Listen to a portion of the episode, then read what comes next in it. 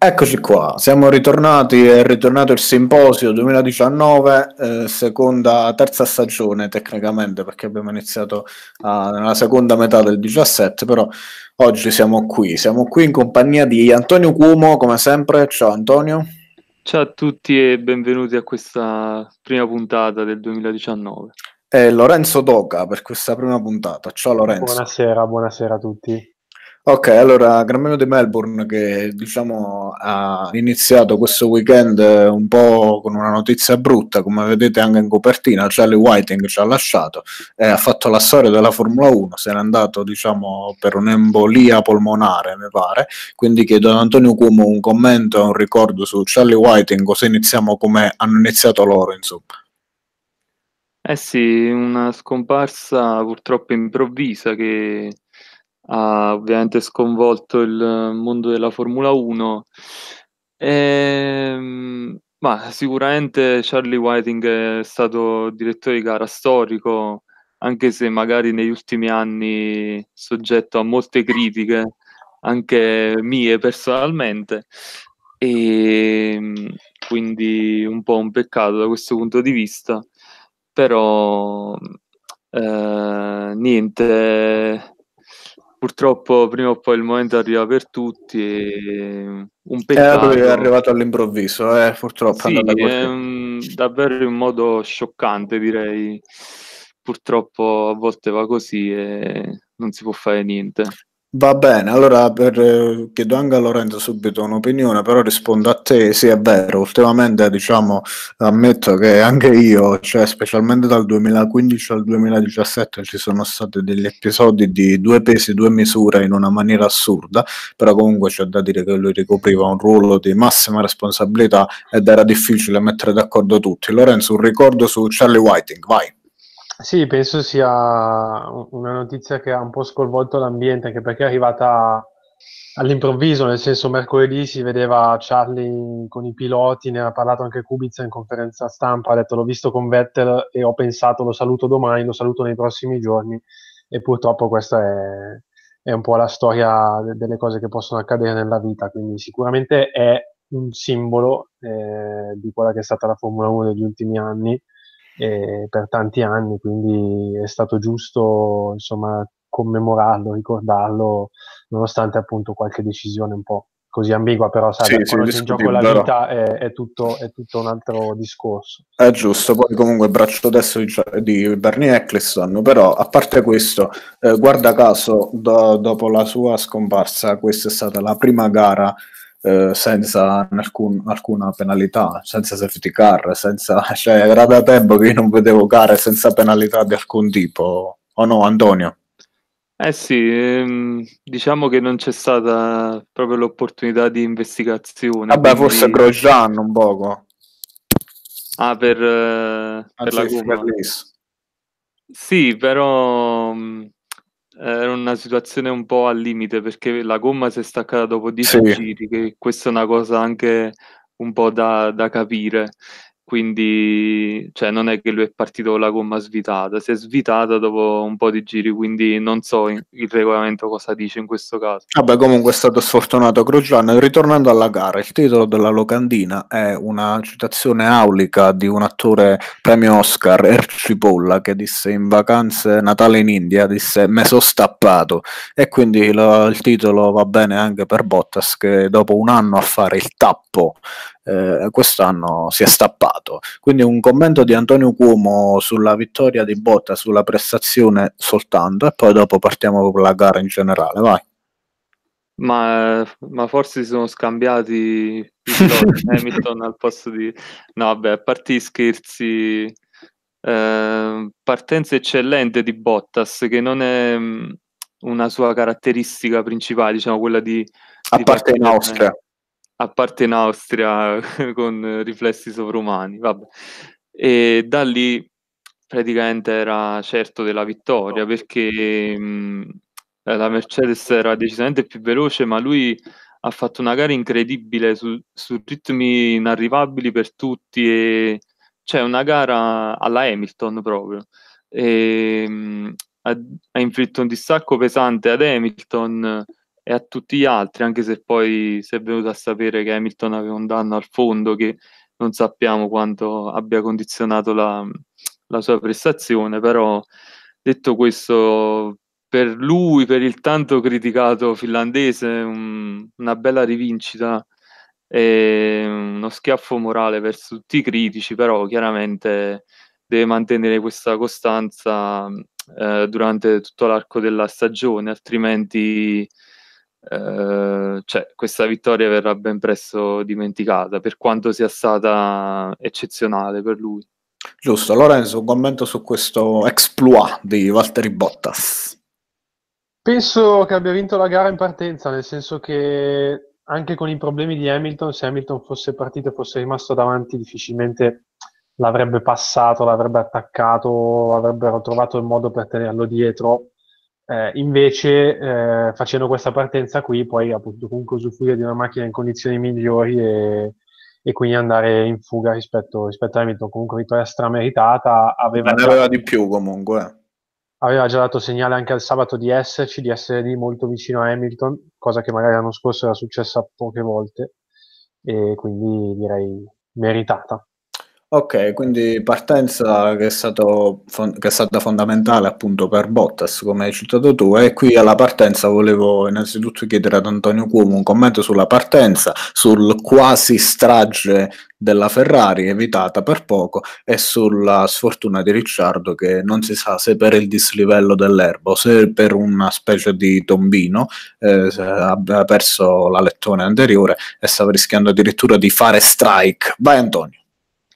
Sì, partenza è stata molto critica, abbiamo visto Hamilton partire male e Bottas con grande scatto, poi dietro le Ferrari e Verstappen. Tutti un po' si aspettavano il patatrack tra Vettel e Verstappen, me compreso. Melbourne 2002. Ecco, tra l'altro.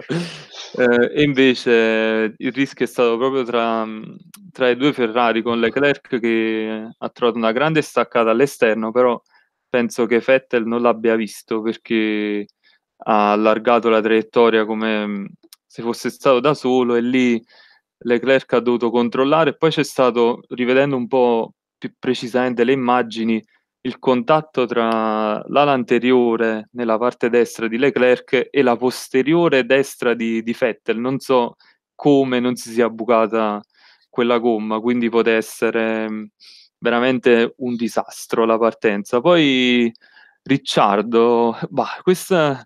In molti anni di Formula 1 non avevo mai visto una cosa del genere, onestamente. Un pilota partire dopo 10 metri trovarsi senza l'ala, però mi sembra un po' un suo errore di valutazione, perché sì, c'è la racing point che lo stringeva un po', però lui è andato sull'erba e poi ha trovato questo dosso nascosto, quasi come quelli che si trovano per strada che ti rallentano, e ha distrutto la lettone. Oppure voleva provare un nuovo assetto, non lo so, a basso carico, però è stato un esordio abbastanza disastroso per lui. Giusto, Lorenzo, un commento invece sulla partenza, sul quasi contatto Ferrari che diciamo c'è stato tecnicamente ma senza conseguenze per fortuna, e sulla sfortuna di Ricciardo, vai. Sì, sul contatto Ferrari in realtà domenica mattina ci siamo accorti che fossero molto molto vicini. Mi è sembrato che Leclerc sia stato sufficientemente attento, almeno da una prima analisi domenica mattina, di quello che fosse successo dal vivo, per evitare appunto il patatrack. Ho visto un Leclerc attento, prudente in quel momento in cui erano abbastanza vicini. Poi vai a vedere le immagini il giorno dopo e scopri che insomma c'è questo lievissimo contatto tra ala e gomma, che magari qualche anno fa aveva tagliato la gomma, perché le ali di qualche anno fa tagliavano le gomme, quindi chissà cosa poteva succedere. Sì, infatti Rosberg e Hamilton ne sanno qualcosa. Esatto, cioè tagliare le gomme, o nella peggiore delle ipotesi un contatto che magari avrebbe mandato in testa a coda entrambi o almeno uno dei due, quindi poteva essere un esordio. Uno dei due ha pilotato già, quindi ultimamente sì, e quindi meno male da una parte che è andata così, nel senso che comunque hanno potuto gareggiare. Poi la gara ne parleremo immagino dopo, Invece su Ricciardo effettivamente strano, molto strano. Abbiamo visto in realtà anche in passato altri piloti andare magari con due ruote sull'erba in partenza. Ricordo un Monza, forse 2011, Alonso per passare da quarto a primo addirittura mette due ruote sull'erba, cioè situazioni comunque che sono capitate. Lì c'è proprio, secondo me, un episodio anche sfortunato per lui, che comunque in Australia non è mai stato fortunatissimo. Una volta gli hanno tolto un podio comunque perché non era in regola, sì, non è 14, e quindi non è mai stato, casa sua non è mai stata, diciamo, favorevole a lui. E poi probabilmente anche un piccolo errore di valutazione lo si deve considerare, naturalmente. Sì, no, ma infatti, come l'appellativo che gli ha dato il mio amico Biagio a Ricciardo, porta sfiga ambulante, quindi diciamo dopo gli episodi dell'anno scorso e questo di quest'anno, diciamo che ci può stare. Niente, poi per il resto della gara, cioè, questa hanno applicato per la prima volta dal 68 questa regola del giro più veloce uguale punticino per i primi 10. Volevo sapere se Antonio Cuomo è d'accordo al riguardo, se, diciamo, contribuisce allo spettacolo. Per me, io non la critico, però nemmeno mi esalta più di tanto. Vai Antonio. Sì, prima cosa saluto Giovanni detto Otrack che ci scrive in chat. Ah, non lo sto vedendo, scusami, perciò vado, vai. E poi dico, sinceramente, non è che sia una regola che mi entusiasma, quella del giro veloce, però sono abbastanza indifferente, cioè magari in qualche occasione potrebbe ravvivare un po' la gara, come abbiamo visto Bottas che si è messo a tirare alla fine come il pazzo, anche Verstappen, e quindi magari potrei rivalutare questa regola, però al momento non mi dice niente, ecco. Lorenzo, invece a te questa regola reintrodotta dopo mille anni, ti piace questa regola un po' vintage, se vogliamo? Ma guardando la sostanza non penso che sarà decisiva. Sì, perché comunque i punti sono più, rispetto allo scorso sistema di punteggio, influisce di meno. Esatto, leggevo che sarebbe stata decisiva probabilmente nel 2008 per assegnare il mondiale a Massa, però c'era come il sistema di punteggio precedente. Sì.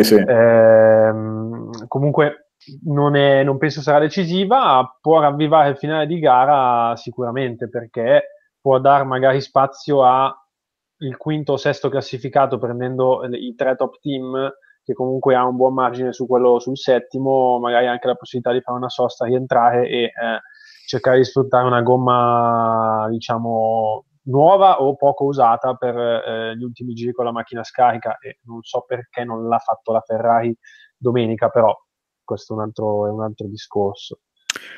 Sì, allora diciamo che dopo i test dove tutti quanti, le stampa soprattutto, dava Ferrari come macchina supersonica, Mercedes invece a mezzo secondo dietro, se non di più, alla fine grazie a questo Gran Premio abbiamo potuto vedere un po' un assaggio di quelle che sono le performance delle varie squadre. Adesso, togliendo Williams e Mercedes, volevo chiedere a Antonio come commenta questo bilanciamento di metà schieramento che comprende Alfa, Haas, Renault, McLaren pure, perché comunque Norris è andato benissimo, ha fatto una signora qualifica umiliando Sainz. Vai Antonio. Sì, il pacchetto di mischie è molto molto equilibrato, quindi io penso che la battaglia lì sarà veramente entusiasmante. Per il momento vedo leggermente avanti la Haas, come più o meno è stato anche negli ultimi anni, però gli altri sono molto vicini, soprattutto visto bene l'Alfa con Kimi, invece Giovinazzi decisamente da rivalutare, almeno in questa prima gara, tra l'altro con delle manovre in difesa un po'. Sì, ne parleremo dopo, vai, sicuramente, sì. Vai. Poi la McLaren non sembra malissimo, anche se ha avuto un problema di affidabilità, e Norris molto molto promettente, come l'abbiamo visto all'inizio stagione di Formula 2 l'anno scorso, e diciamo, si è rovinato un po' la gara perché non riusciva a superare Giovinazzi. La Toro Rosso anche messa molto bene, con motore Honda che finalmente sembra competitivo, e questo forse aumenta i rimpianti della McLaren. La Renault ha deluso un po' in qualifica, però bene o male Hülkenberg ha salvato tutto, soprattutto con una grande partenza. Quindi poi c'è anche la Racing Point, bene o male nella mischia, con Stroll che ha battuto anche Perez. Quindi è stata una sorpresa questo fatto, perché si aspettava che Stroll magari le prendesse da Perez, che lui è pagante, però invece andando. Eh sì, forse dobbiamo aspettare un po' per giudicare, però nel frattempo... Oddio, può darsi pure che essendo sua la squadra avrà detto a Perez vai piano, se no ti licenzio.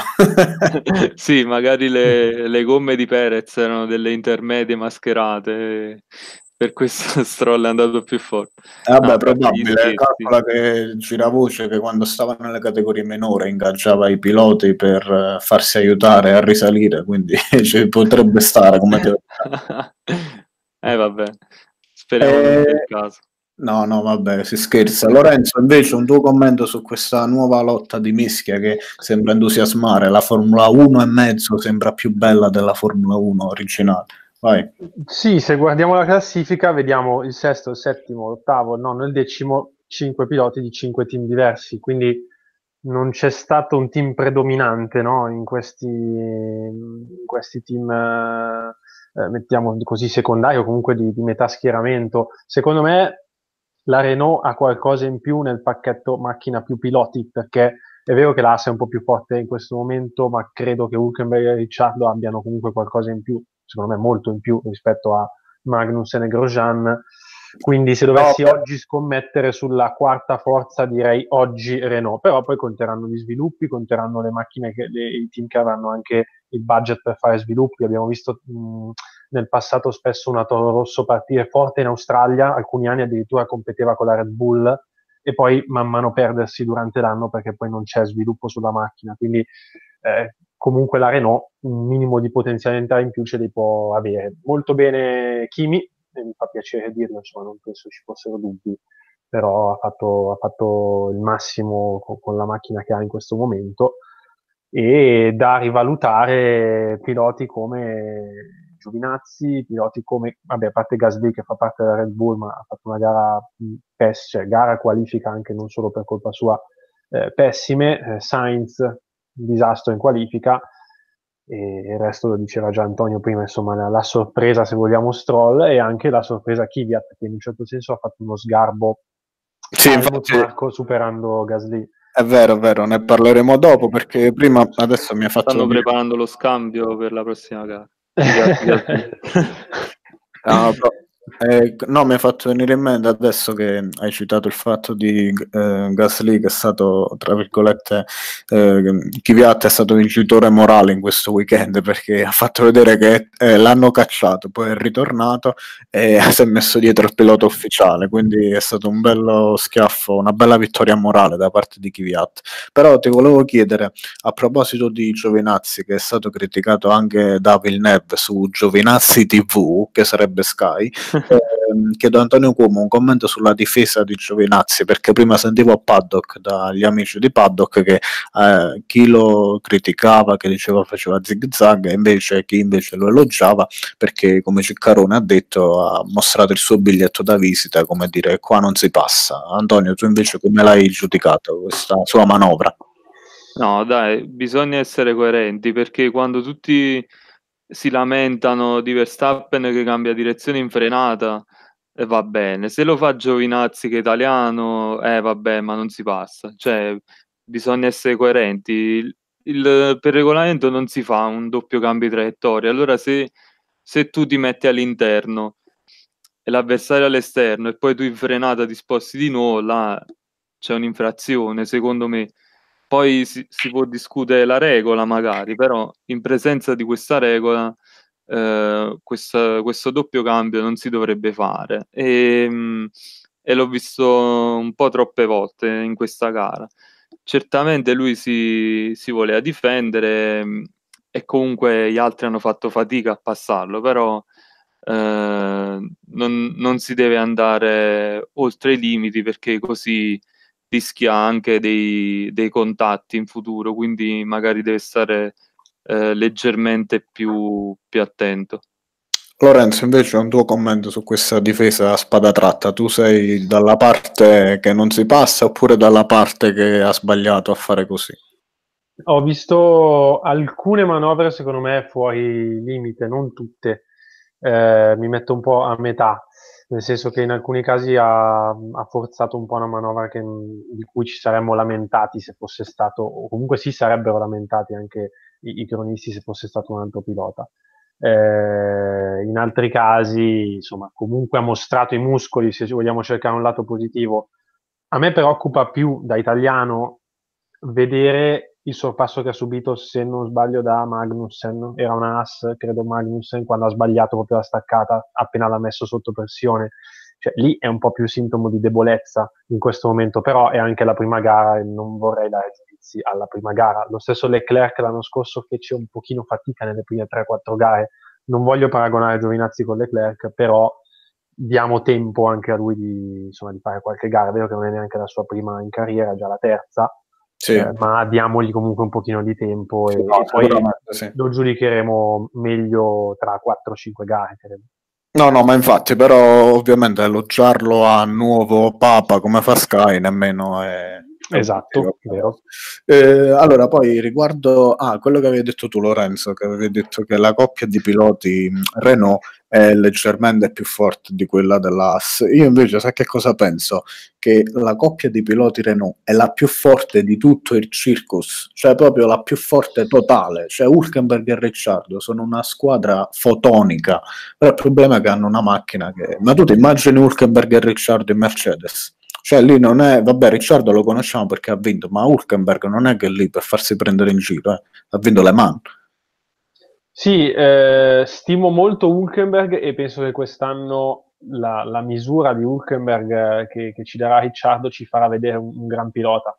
Cioè, ma infatti in qualifica già l'ha messo dietro. Esatto, Hülkenberg che lotterà con Ricciardo, che magari delle volte sarà davanti, delle volte sarà dietro, ma a mio parere sarà tendenzialmente alla pari con lui, ci dimostrerà di essere un grande pilota, è solo che non ha mai avuto la macchina per dimostrare di esserlo. Concordo con te sul fatto che sono una coppia benissimo assortita, non so se la migliore in assoluto, però è molto equilibrata. Dico la coppia migliore in assoluto come coppia, perché se tu prendi Mercedes, a parte il Bottas di questo Gran Premio, però c'è un top driver e un gregario. Vero. Ferrari c'è un top driver e poi Leclerc che è giovane, e quindi comunque non è che ci sono due top driver nella stessa squadra. Lo era l'anno scorso in Ferrari, però adesso lo è di più in Renault. Sì, verissimo, nel senso che comunque è una coppia equilibrata con due piloti di alto livello, questo è assolutamente fuori da ogni dubbio. Ok, allora volevo chiedere ad Antonio Cuomo, dato che io sono tifoso dichiarato per la squadra McLaren, Lando Norris, che ha fatto clamore per questa sua qualifica straordinaria, secondo te è solamente un buco nell'acqua come Magnussen nel 2014 che fece secondo alla prima, oppure secondo te potrebbe fare veramente bene, McLaren si è un po' ripresa? Ah, secondo me... è un pilota con un grandissimo potenziale, come abbiamo visto anche in F2, solo che poi si è un po' perso, non so bene il motivo, però diciamo che la McLaren non sembra così male come gli anni precedenti, e la battaglia è molto vicina, molto equilibrata al centro del gruppo, quindi io penso che ci siano delle buone opportunità per lui, ma anche per Sainz, che è stato fortunato anche se è andato male in qualifica, quindi sinceramente c'è da aspettare le prossime gare, perché l'Australia è un po' particolare e soprattutto spero anche per la Ferrari valga la stessa cosa. E a proposito di Ferrari volevo chiederti un commento invece sulla gara delle due rosse e soprattutto un commento sulla gestione di Leclerc. È stato giusto non farlo passare? Non è stato giusto? Dovevano far tentare il giro più veloce, non lo dovevano fare? Vai Antonio. Una gara che nel primo stint non è stata male per Seb, mentre Leclerc è stato abbastanza più lento, poi ha avuto anche quel piccolo errore in curva 1, poi un pit stop fatto praticamente nel 2018 perché mettendole gomme medie ovviamente là ti costringe a giocare in difesa, perché non puoi fare l'undercut. Era difficile perché se non sbaglio Hamilton era comunque un 4 secondi davanti, non c'era questo grande passo e quindi non so. Invece poi Leclerc ha avuto un secondo stint positivo, al contrario del calvario di Vettel che è stato anche sverniciato da Verstappen, fino a poi al punto che si sono ritrovati vicini. Sull'ordine di scuderia non voglio commentare, dico solo ordine di scuderia alla prima gara e penso sia sufficiente come commento, diciamo così. Per il giro veloce l'avrei provato, tanto cioè, può andare male un pit stop, ma che può succedere?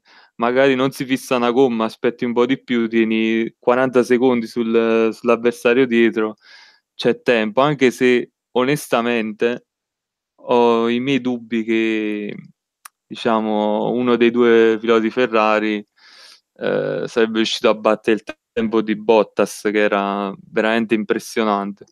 Quindi speriamo che dalla prossima sia stata solo un'eccezione questa gara, perché io non dico i tempi dei test perché non li guardo proprio, ma a sentire le dichiarazioni dei piloti e un po' tutti gli addetti ai lavori che dicevano Ferrari molto bilanciata, sta bene in pista, e piloti contentissimi, com'è possibile poi prendere un minuto in gara oltre all'errore strategico? Ma oltre al fatto dicono alcuni, cioè sentendo gli addetti ai lavori i loro commenti, hanno detto che Ferrari rispetto a Barcellona si è trovata svantaggiata perché Barcellona era più freddo, la pista era più da biliardo, e invece qui era più caldo e la pista era più dissestata, che dovevano evitare i cordoli sia loro che Williams, ma Williams non aveva i pezzi di ricambio e Kubica è andato a muro, però quello è un altro discorso. Vai Antonio, invece te pensi che in Bahrain, col fatto che faccia caldo però da biliardo, la Ferrari possa ritornare dove dovrebbe stare?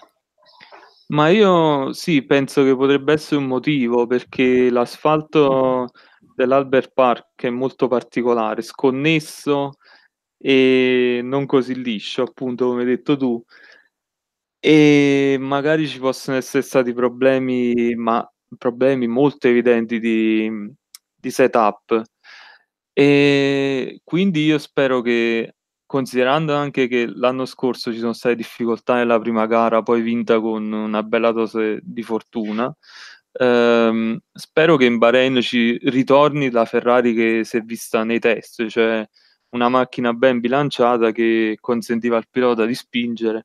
Poi c'è anche un po' di dubbi sulla power unit, perché Vettel a un certo punto aveva velocità molto basse, turbo lag anche, di cui si è lamentato molto, e non so, non credo che improvvisamente la power unit Ferrari sia diventata così debole. Mi pare di aver sentito che usava la settima, di rado l'ottava addirittura, cioè... Boh. Sì, è possibile, anche perché già considerando che non ci sono questi lunghi rettilini a Melbourne, poi per come andava piano è molto molto probabile. Quindi io sono ansioso di vedere il Bahrain per capire se la Ferrari si riprenderà o se devo cominciare a disperarmi. Invece Lorenzo, un commento riguardo quello che ho chiesto a Antonio della gestione Leclerc della gara Ferrari in sé per sé, e poi volevo chiederti no, mi sono dimenticato, quindi rimango alla prima domanda, vai. Allora, gestione Leclerc, penso che la scelta sia corretta, onestamente, ma solo per un motivo, il fatto che Vettel avesse dei problemi tecnici e che quindi non sarebbe stato lì senza quei problemi tecnici, e per i problemi tecnici mi associo al discorso che faceva Antonio prima del turbo lag, comunque della velocità più bassa. Nel senso che senza quei problemi credo che Vettel sarebbe stato un pochino più avanti e quindi non ci sarebbe stato neanche questo discorso. Dall'altra parte penso anche che se invece Leclerc fosse arrivato, diciamo, vicino a Vettel senza i problemi tecnici, probabilmente la Ferrari comunque avrebbe fatto l'ordine di scuderia e in quel caso secondo me avrebbe sbagliato. Quindi è un po' un discorso contorto il mio, però è per spiegare perché io dico che l'hanno fatto giusto, ma penso altresì che l'avrebbero fatto lo stesso. Ok, invece se vuoi sapere la mia, perché adesso mi è venuta in mente la domanda che dovevo fare, sì? Però riguardo al team order di Leclerc. Allora, ci può stare ed è coerente il team order se Vettel aveva problemi, se Leclerc non poteva raggiungere Verstappen, è per il fatto che, a differenza degli altri anni, stavolta l'hanno detto prima, lavandosi le mani, che Leclerc deve fare la seconda guida, quindi stavolta sono stati coerenti, sì. Va bene, però c'è da dire che sarebbe stato sbagliato dare il team order se vuoi vincere il mondiale, perché i mondiali si vincono a 2 punte. Mercedes insegna da 5 anni a sta parte, perché se Mercedes era Ferrari dicevano a Bottas no, deve vincere Hamilton, e se Hamilton era ultimo facevano correre a Bottas in Formula 2 pur di farlo stare dietro, e quindi diciamo da una parte giusta, da una parte sbagliato. Quello che volevo chiederti a te però è stato che vedendo alcune differenze delle varie scuderie dall'anno scorso a quest'anno, la Sauber e la Haas sono migliorate rispettivamente di 8 e 9 decimi, invece la Ferrari rispetto ai tempi che faceva con l'auto dell'anno scorso, anche la Williams ovviamente, alcune altre squadre come la Renault, è peggiorata. Quindi secondo te dovrebbero correre con la macchina dell'anno scorso o cosa? Bisogna capire quanto è limitato all'Australia l'episodio, nel senso che, come diceva anche Antonio prima, l'Australia è un po' atipico come circuito. Ricordo anche l'anno scorso una McLaren quinta con Alonso che disse "we can fight", però non ha lottato mai, cioè, quindi, anzi è stato peggio forse dell'anno prima per certi versi, quindi è veramente molto atipica come pista e faccio fatica a dire che la Ferrari sia più debole dell'anno scorso sulla base di questa gara. Certo non avrebbe fatto la pole neanche con, diciamo, i tempi dell'anno scorso, come si diceva sabato, no? Perché era dietro alla pole di Hamilton dell'anno scorso, quindi questo fa pensare. Però io credo che oltre ai problemi di assetto ci sia sotto qualcos'altro. Ci sono stati problemi di affidabilità ai test negli ultimi giorni e secondo me qualcosa ancora non l'hanno sistemato, hanno dovuto essere un po' più conservativi anche a livello di motore. Io sono convinto che c'è qualcosina che manca anche lì, è una mia convinzione, al momento non basata su nulla. Sì, probabile che anche non abbiano tentato il giro veloce perché forse stanno gestendo, perché comunque il motore deve durare. Può essere, e quindi insomma vorrei vedere la Ferrari, come dicono loro, al top delle condizioni, anche con una pista un pochino migliore anche come asfalto in Bahrain, magari con un setup ottimale. Insomma, una Ferrari che deve essere lì a giocarsela con la Mercedes la prossima gara. Vabbè, lo speriamo tutti, anche perché lo spettacolo ci deve essere, come è giusto che sia. Antonio, invece volevo chiederti, prima di sparare sentenze sulla Red Bull, Aston Martin, Goya e Ronda, perché non si sa quando durerà questo status di benessere del motore Honda, e comunque l'affidabilità è tutto, considerando le nuove regole. Secondo te Verstappen riuscirà ad arrivare a fine anno senza penalità, oppure vedremo tipo in Messico 145 posizioni in griglia? Ma penso che useranno 4 power unit nell'anno almeno, quindi sì, avranno delle penalità. Vabbè, che comunque vedendo il distacco fra Formula 1 e Formula 1 e mezzo, anche se in qualche gara partissero ultimi, comunque arriverebbero sempre quarti e quinti, quindi non capirai quando ne perdono. Sì, effettivamente sì, anche se forse quest'anno leggermente più difficile, però la sostanza è quella. Perché, come dici tu, la Formula 1 e mezzo è diventata Formula 1,25. Sì, sì, sì, diciamo Formula 1 e 3, va, arrotondiamo. Ok, invece volevo chiederti, Biagio, il mio amico che saluto, l'altra sera mi ha fatto notare una cosa, che secondo lui, se la Sauber non avesse avuto i problemi negli aggiornamenti che ha fatto nella seconda settimana di test, Kimi sarebbe stato agevolmente davanti a Hülkenberg, a prescindere dall'episodio della visiera che gli ha fatto perdere tempo. Secondo Antonio Cuomo questa cosa può aver inciso sulla performance dell'Alfa, che vabbè ho chiamato Sauber però dettagli, oppure no? Sì, effettivamente ci sono stati dei problemi nella seconda settimana dei test, però è difficile da dire, perché nei test non sappiamo, non giriamo mai, quasi mai a pari condizioni, noi non sappiamo effettivamente in che momento sono a pari condizioni, e quindi è difficile da dire in quel momento chi è avanti e chi è dietro. Poi c'è da dire che Kimi aveva decisamente battuto Hülkenberg in qualifica, poi però Hülkenberg ha avuto una partenza straordinaria, altrimenti Kimi sarebbe arrivato davanti tranquillamente, e anzi magari in una pista dove si può superare più facilmente lo avrebbe anche passato, perché gli è stato attaccato più o meno per tutta la gara, quindi ne aveva di più effettivamente, però magari sì, sono stati un po' rallentati da questi problemi nei test, però cioè in questa gara almeno erano più veloci della Renault.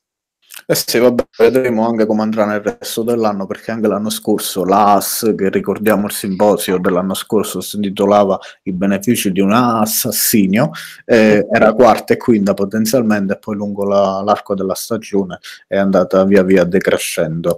Invece Lorenzo Doga, volevo un tuo commento sulla prestazione di Räikkönen, passata in secondo piano su Sky, perché loro dicevano ma se Giovinazzi non avesse avuto i problemi era anche lui lì 1.1.1.1.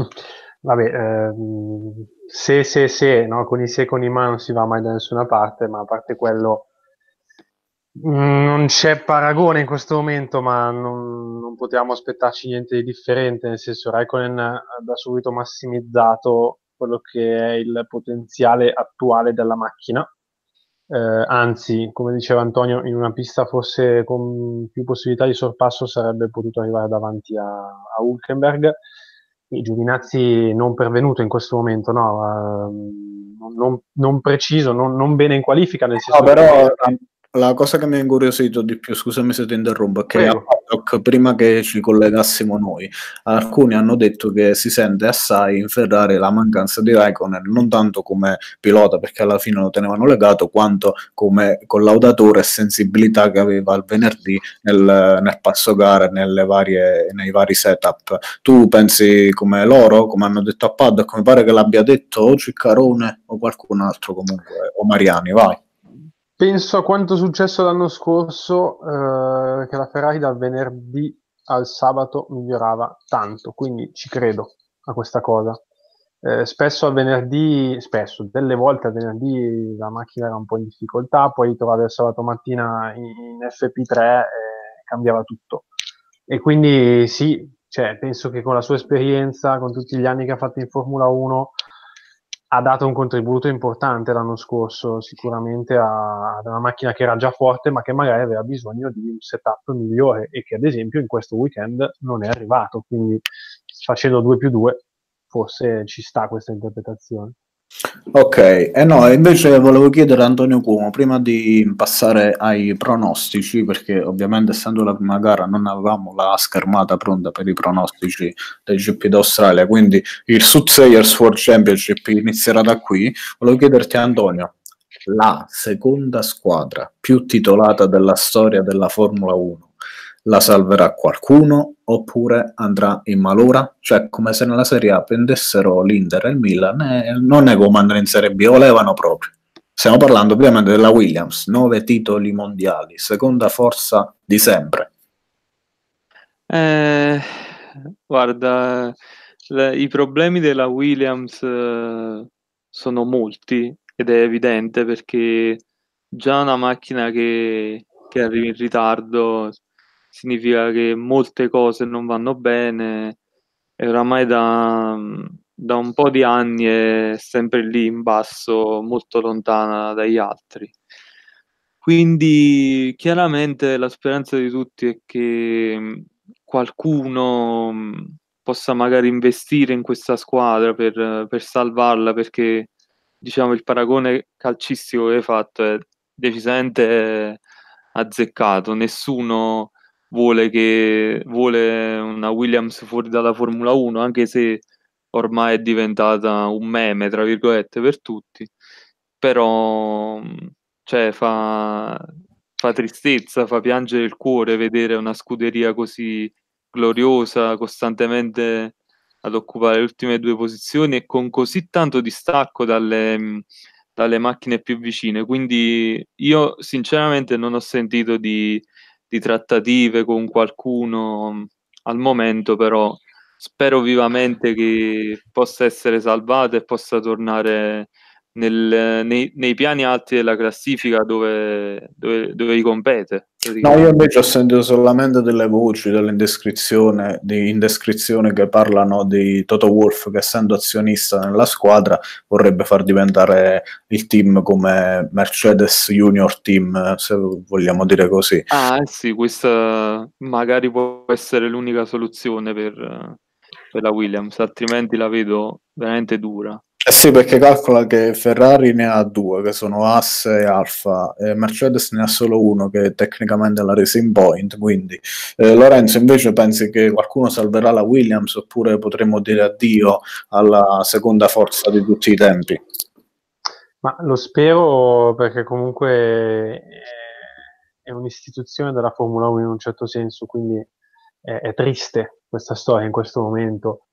Non so come possa finire, dico solo che l'immagine della Williams e la misura della Williams di oggi la dà anche un Kubica che sabato paradossalmente dice: oh, tutto un tratto la macchina andava bene e non sapevo più come guidarla. Cioè, questo sì, era diventato clamoroso, perché sì, diventa una barzelletta, no? Cioè, tu hai una macchina che tutto un tratto diventa guidabile perché l'hai guidata poco nei test, ma l'hai guidata nelle libere, e in qualifica non si sa come tu dici che riesci ad avere una macchina migliore, ma poi fai un disastro, perché di fatto il tempo è stato comunque pessimo, e ovviamente per i limiti poi della macchina.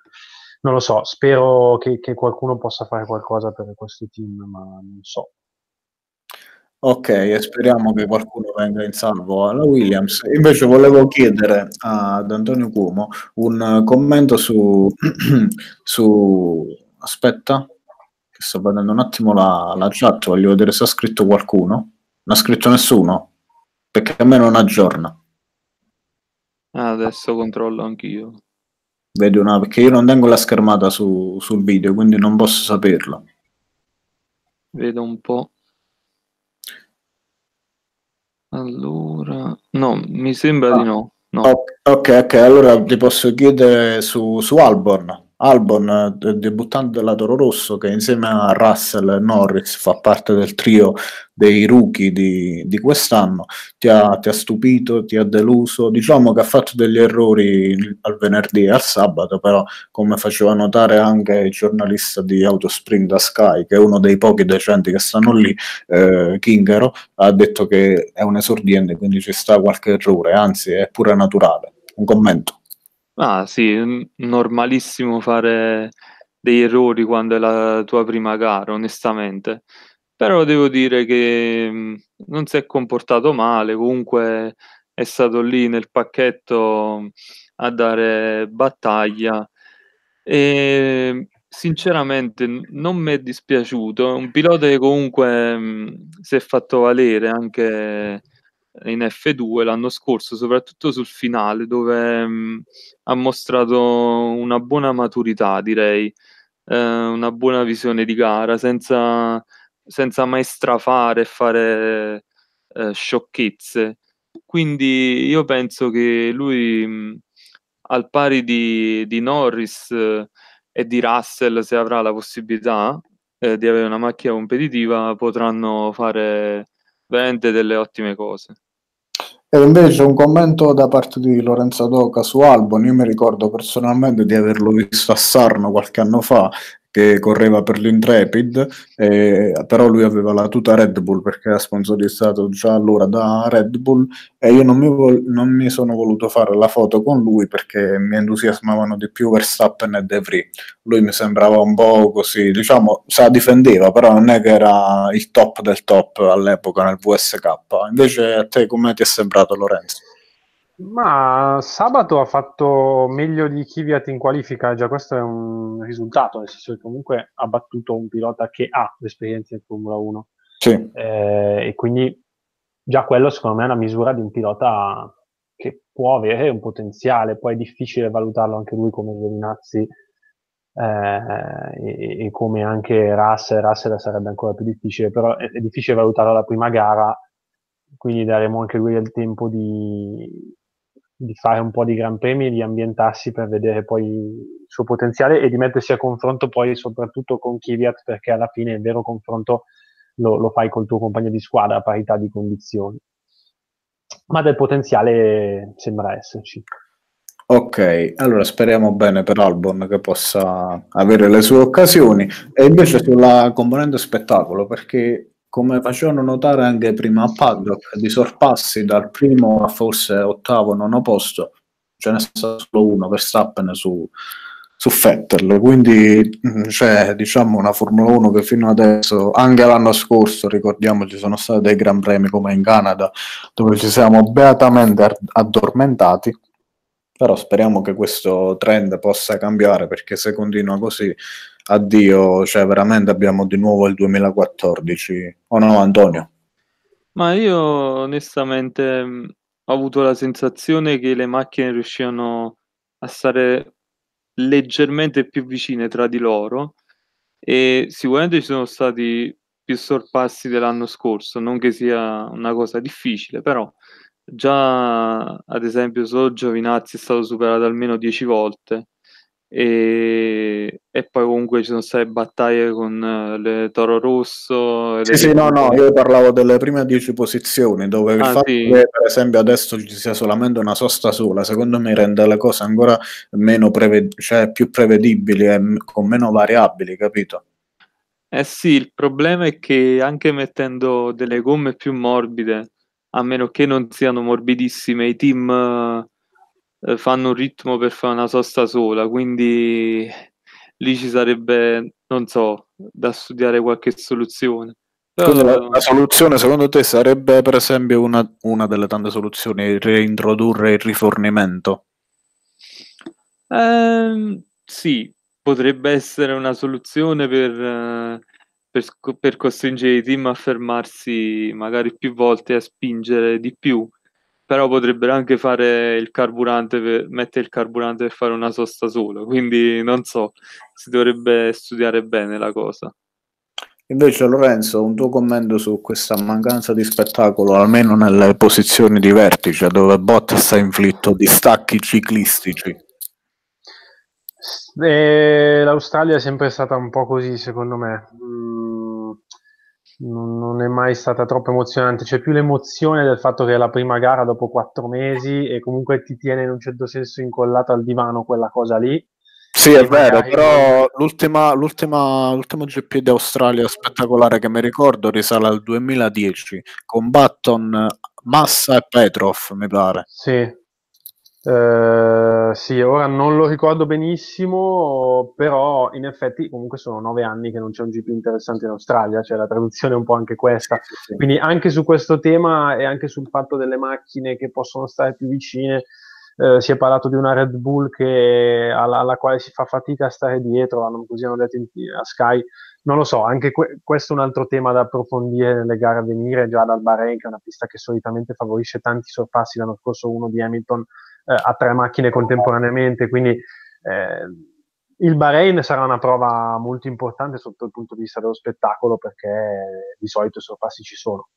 Sì, no, ma anche il fatto che, come hai detto tu, le auto saranno più attaccate l'una vicino all'altra è conferma del fatto che questa modifica alle posteriori, che dà sì anche luce alle famosissime trecce di Berenice, le perdite di carico molto affascinanti che si verificano in presenza di alta umidità, secondo me possono influire positivamente sullo spettacolo. Invece volevo chiedere, vai scusami Lorenzo, stavi dicendo qualcosa? No, dicevo solo, in più c'è anche il DRS che è un pochettino più grande e quindi ovviamente dovrebbe dare un pochino più di differenziale rispetto all'anno passato in termini anche di velocità. Questo sarà da valutare. Ok, quindi per il fatto che, come abbiamo detto più volte, l'Australia è una pista atipica, pensi che la Ferrari possa recuperare questo gap da Mercedes? Ce lo auguriamo. Sì, questo in assoluto ce lo auguriamo, anche perché sennò sarebbe una stagione in grande sofferenza se fosse tutte le gare come quella di domenica. Ok, allora volevo passare ai pronostici. Antonio, dei pronostici per il Bahrain, intanto li chiedo anche sul gruppo, quindi aggiungi anche qualcosa se vuoi aggiungerla, che io intanto chiedo ai ragazzi del Formula One Paddock Club dei pronostici.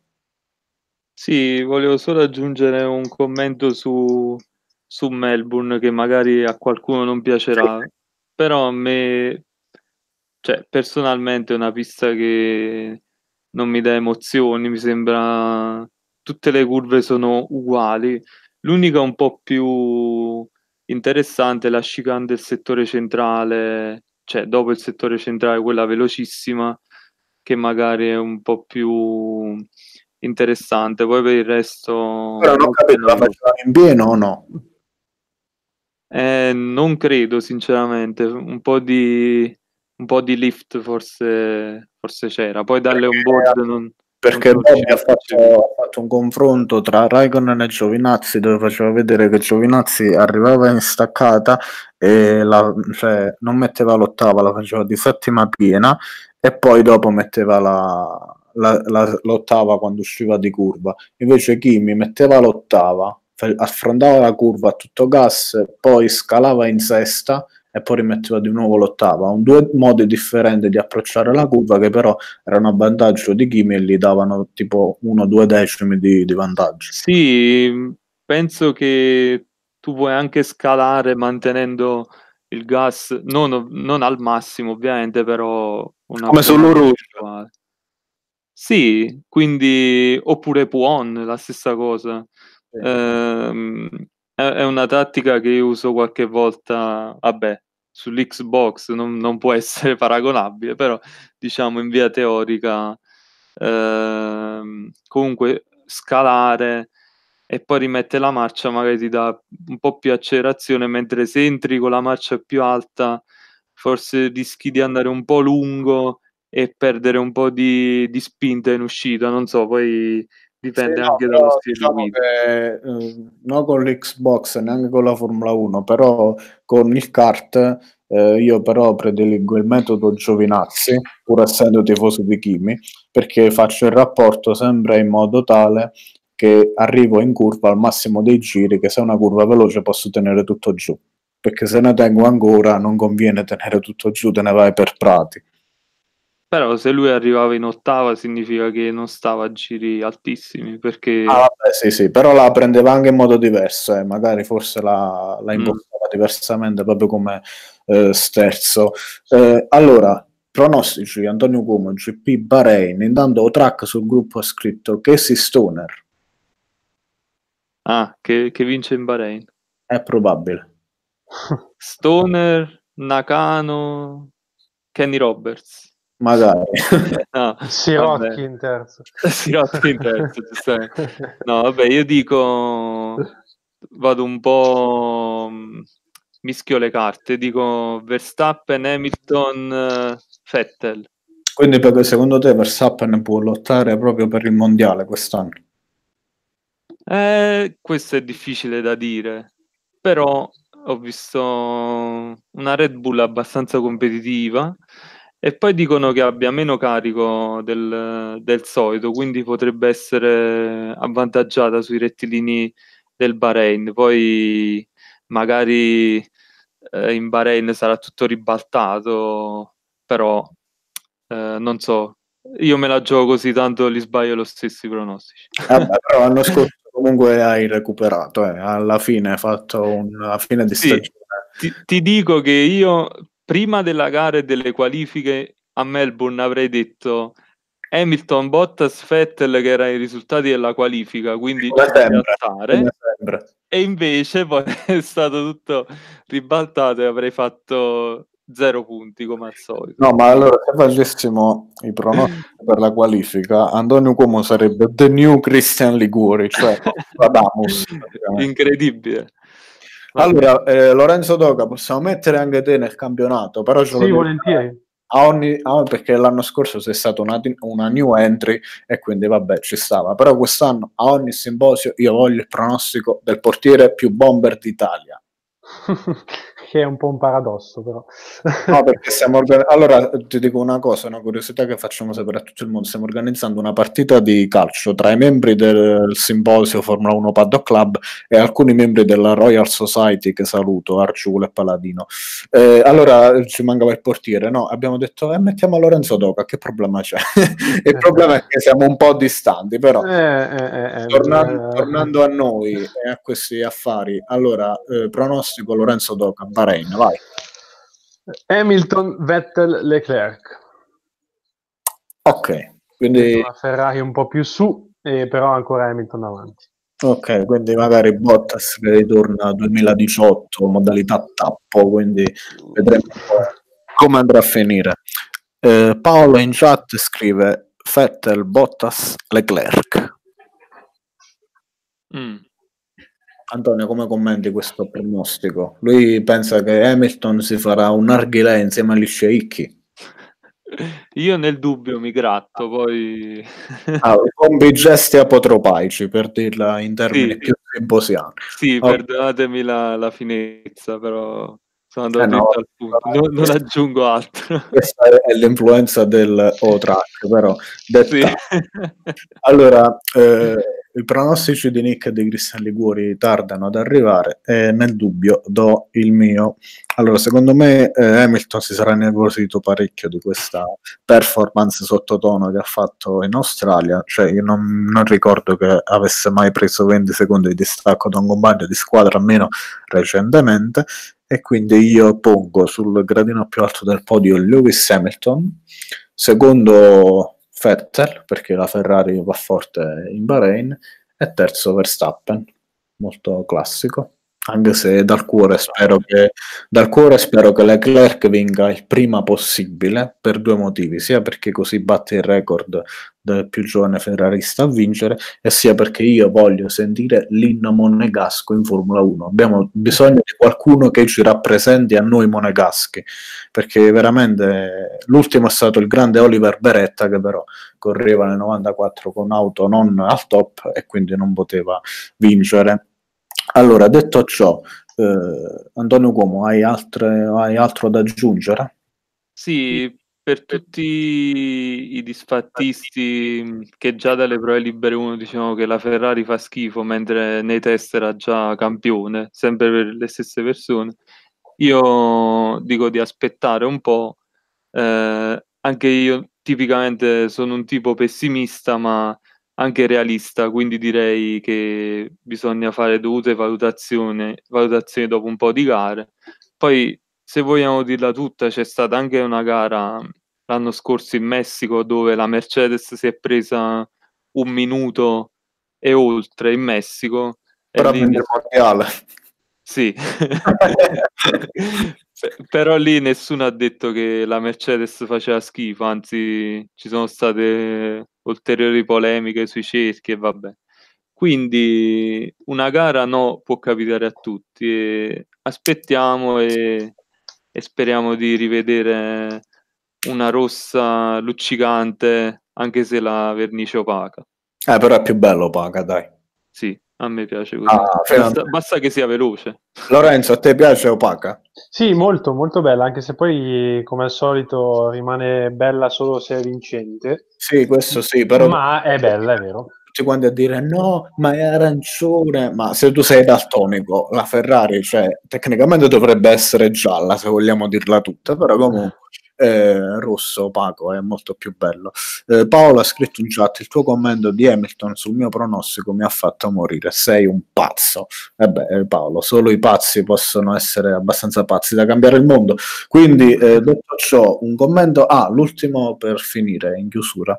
Con un amico su Facebook abbiamo avuto un dibattito su Verstappen e Leclerc, che dice che Verstappen è migliore di Leclerc e bla bla bla, però sì, Verstappen è cresciuto, è da 5 anni che sta in Formula 1, Leclerc è solo da 2 anni. Io adesso ho incontrato Verstappen e va bene, quindi dovrei tifare lui, però io sono anche tifosissimo e amico di Leclerc, ho festeggiato i 5 anni di amicizia su Facebook qualche giorno fa, e quindi comunque a me viene da dire che secondo me il Leclerc di adesso è molto più forte del Verstappen di quando era al posto di Leclerc, cioè da quasi debuttante, perché se ci ricordiamo bene, il Verstappen al debuttante, sì, talento cristallino, super bravo, bravissimo, però era immaturo e ne faceva di tutti i colori. Io le gare rovinate a Kimi senza pagarne le conseguenze le tengo tutte segnate sulle dita, quindi me lo ricordo molto bene. Quindi sì, Verstappen è molto migliorato, è cresciuto, è maturato eccetera, però da giovane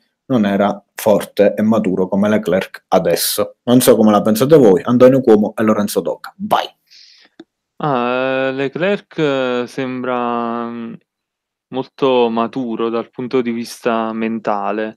Verstappen magari al suo esordio era sicuramente velocissimo, ma molto troppo aggressivo alle volte. Come hai detto tu, molti contatti, soprattutto con Kimi e le Ferrari senza sanzioni, quindi diciamo ci ha messo un po' per mettere la testa a posto, e questo l'ha aiutato ad essere molto più concreto in gara.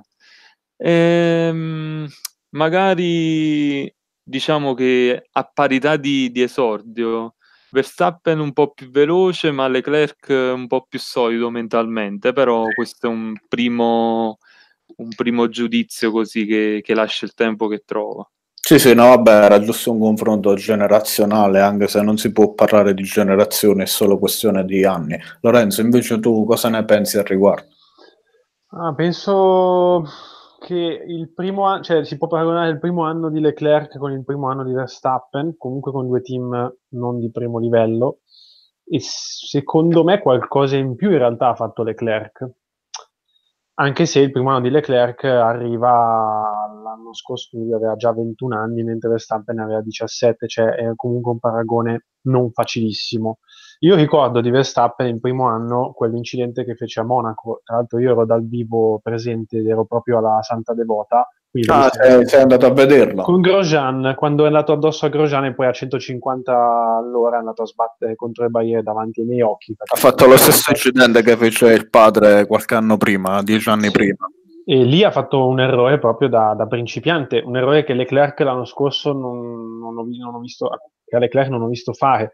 Quindi sì, un po' più solido Leclerc. Poi oggi ovvio che Verstappen con l'esperienza di 4 anni sicuramente ha qualcosa in più, però è naturale, cioè così sì, come ne hanno qualcosa in più Hamilton e Vettel di Verstappen. No, questo nessuno lo mette in dubbio, però come in questi anni appunto Verstappen è sempre veloce, però è diventato più maturo, secondo me Leclerc, che è già maturo, può approfittare dell'esperienza in Ferrari per diventare veloce tanto quanto Verstappen e regalarci duelli futuri, secondo me, degni di nota. Sì, sono loro il futuro, e per Leclerc quest'anno sarà una prova molto importante per dimostrare, insomma, di essere veramente fenomenale come tutti pensiamo. Ok, abbiamo fatto quasi un'ora, però prima di salutarvi volevo chiedervi un commento sull'argomento di cui stavamo parlando prima della diretta, ossia della crisi del motorsport, che ne parlavano anche a Paddock, quindi prendo spunto da Bobbiese per dire la nostra, dato che comunque non possono leggere tutti i messaggi loro. Si parlava, che dicevano, è un problema del poco spettacolo, però il problema è anche dei giovani di oggi, che non se ne fregano niente del motorsport, pensano all'iPhone, alla discoteca, alla canna, eccetera eccetera, ovviamente tranne noi che siamo di un certo livello. Quindi volevo chiedere ad Antonio come un commento di quello che mi stavi dicendo prima nel fuori onda. Sì, dicevo che purtroppo la Formula 1 ha questo pregiudizio: ti vedi la partenza, chiudi gli occhi e ti svegli con il podio. C'è poco da dire, c'è purtroppo la gente con questa convinzione molto, molto stupida, che è pronta a giudicare magari una gara noiosa su 21 e generalizzare. Io sinceramente non la definirei crisi, direi che è meglio che questa gente stia lontana da questo sport glorioso, onestamente, perché sarebbero solo di intralcio, così come lo sono quei tifosi pseudo calcistici, non per generalizzare contro i tifosi di calcio, però che si afferrano l'uno con l'altro, tra Vettel, Hamilton, Verstappen e tutti quanti, che non sono mai d'accordo e si insultano a vicenda. Quindi non so, non so perché si crea questo pregiudizio. No? Più che altro la crisi loro la intendevano in termini di spettatori, perché è vero che a Melbourne c'erano 324.000 persone, però comunque sulle televisioni hanno perso sia per pay per view sia per motivi di sponsor, perché come facevano notare a Paddock, Bernie Eccleston si è accalappiato sponsor da vecchi, cioè Rolex, UBS e Pirelli, che diciamo i giovani non è che vanno appresso. Forse se avesse fatto i contratti con Supreme, Apple e Tesla magari forse faceva più appeal.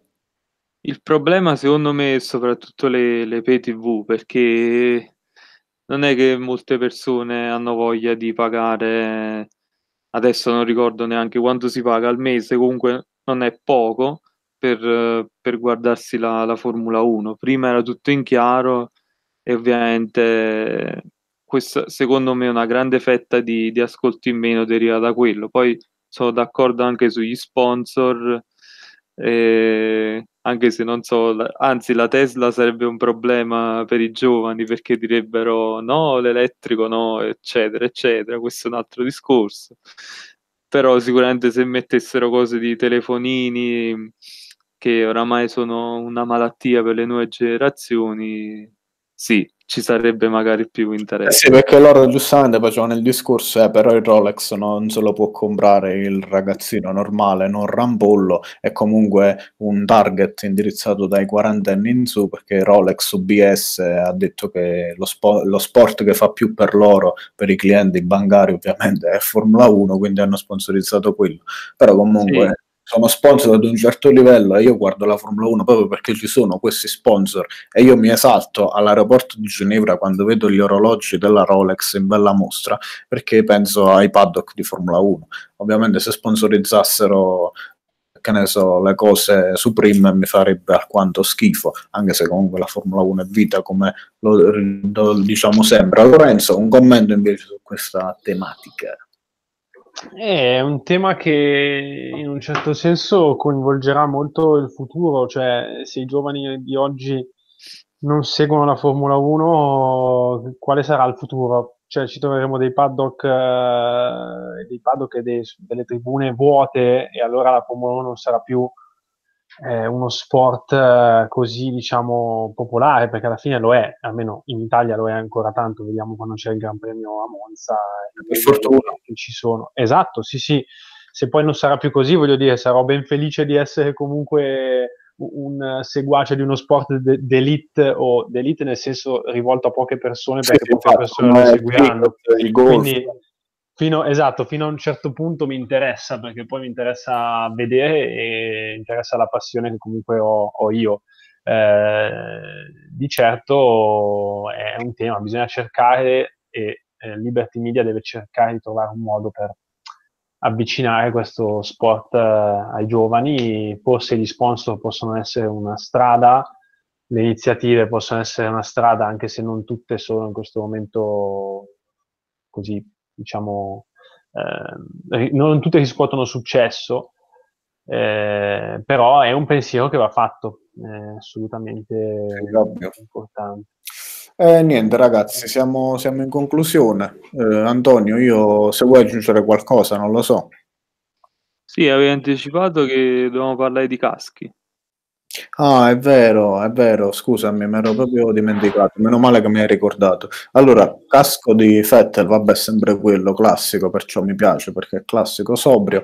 Quello di Leclerc molto bello, mi piace anche come ha azzeccato i colori. Sono contento di Raikkonen che ha levato quel viola che sembrava un'uva sbattuta, perché non sempre Raikkonen fa caschi belli, a parte quello là, cioè per esempio quello là del 2007-2008 non mi piacevano, sebbene avessero i tribali. Invece il mio preferito di Kimi è il 2006 e il 2013 e pure il 16.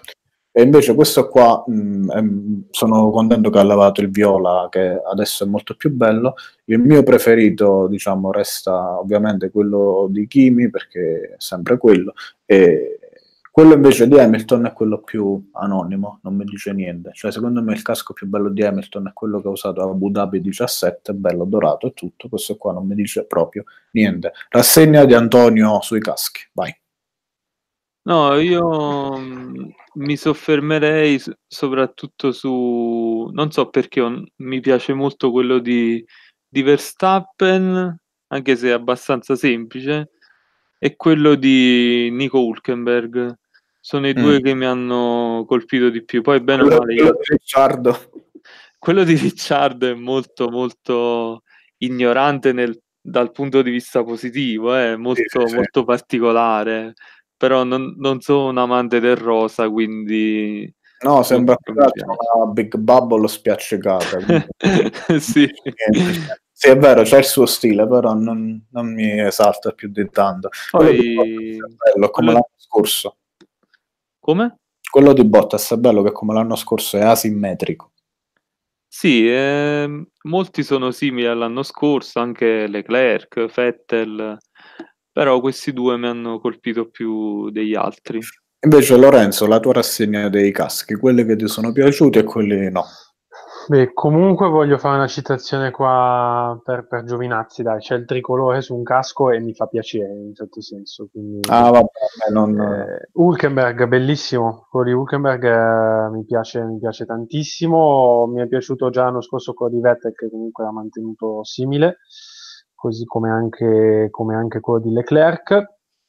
Quello di Ricciardo è stranissimo, però vabbè, sono gusti. Non incontra i miei, ma dai, ha fatto una cosa un po' strana. Gli altri, bene o male, non ricordo niente di particolare, cioè sono abbastanza normali. Sì. Anche quello di Raikkonen è rimasto simile, dicevi tu, ha tolto un po' quel colore strano, quel viola, sì, non so bene come definirlo, che non era effettivamente il massimo. A me piaceva molto il casco di Alonso, è sempre piaciuto molto il casco di Alonso per i colori in passato. Sì, quello di Alonso, sebbene lui non mi sia simpatico, mi piaceva assai quello del 2007. Sainz l'ha copiato un po' adesso. Sainz le ha fatto un tributo, sì. Sì, è vero. Però i due più belli di Vettel secondo me sono Germania 2014, campione del mondo, che era da una parte lucido e da una parte opaco, bellissimo, e quello là a Singapore con le luci. Sì. È vero, quello di Singapore lo ricordo molto bene, sì. Si illuminava, spettacolare. Invece quello là di Rosberg, con quella grafica che teneva lui, sembrava un casco nero col nastro isolante sopra, cioè non mi ha mai detto niente. È vero, un po' molto spoglio. Esatto. Va bene ragazzi, avete qualche cosa da aggiungere? Se Antonio, secondo me mi scordo qualche altra cosa sicuro, vai. No, per ora penso che abbiamo detto tutto, onestamente, della scaletta. Ok, Lorenzo, hai qualcosa da aggiungere? No, direi di no, direi che esatto, è stata una puntata completa, dai. Ok, allora vi saluto ragazzi, è stato un piacere. Ciao, alla Antonio. Prossima, ci vediamo in Bahrain. Grazie, ciao, alla prossima. E finisco con un discorso. Gianluigi con la sua moto, che saluto, mi aveva detto che la MotoGP secondo lui è molto più intrattiene molto di più della Formula 1, e lui che già ha questo nickname con la sua moto è scontato una cosa del genere, e concordo con lui, cioè la MotoGP intrattiene sempre e comunque, perché c'è quello là delle Wacky Races che corre insieme al cane, che il cane sarebbe Uccio con la 00, poi c'è Marquez, Lorenzo eccetera eccetera, quindi è bella perché intrattiene sempre, però la Formula 1 a volte diverte, a volte annoia, perché come ho detto anche nel gruppo è come la vita, e quindi la Formula 1 è vita. Detto ciò, con questa perla vi saluto e noi ci vediamo alla prossima, ciao a tutti.